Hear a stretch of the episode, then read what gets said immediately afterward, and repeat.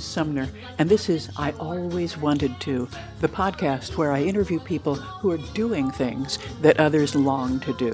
What have you always wanted to try?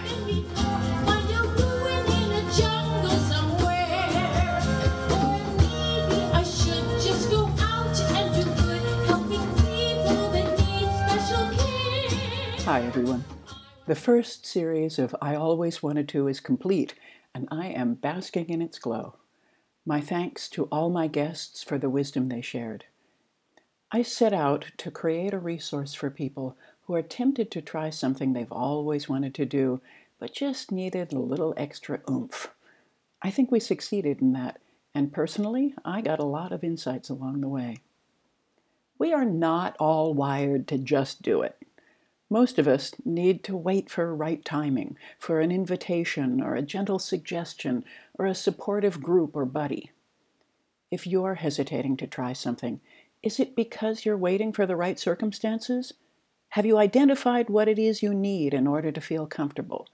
Comfortable enough, that is, that not so terrified that you can't even try. What would support you in pursuing what's possible? Maybe you need to do some research or try a sample or take baby steps. Maybe you need the anonymity of a group class or the privacy of a one-on-one training. Maybe all you need is a map.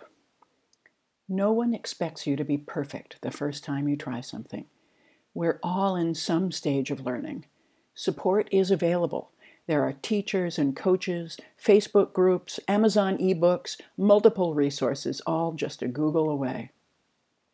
So if you see a poster or hear about a class, if a friend says, let's go, and you get a little, ooh, zap of interest, listen to it.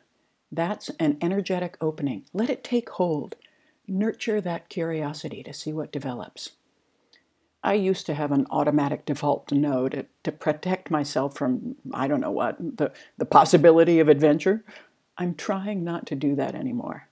Now, when I get an invitation and I feel that little gasp of, oh, wow, I don't cut myself off before I even have a chance to think about it. I say yes and ride that wave like Gidget. I'll leave you with this. Assume that there is a means by which you can do what you've always wanted to try. All we have to do is find it. I'll have more podcasts for you this fall. Until then, be bold, and thanks for listening. Oh, and if you think of something that you've always wanted to try, send me an email. I want to do an episode about it. Thanks. Bye.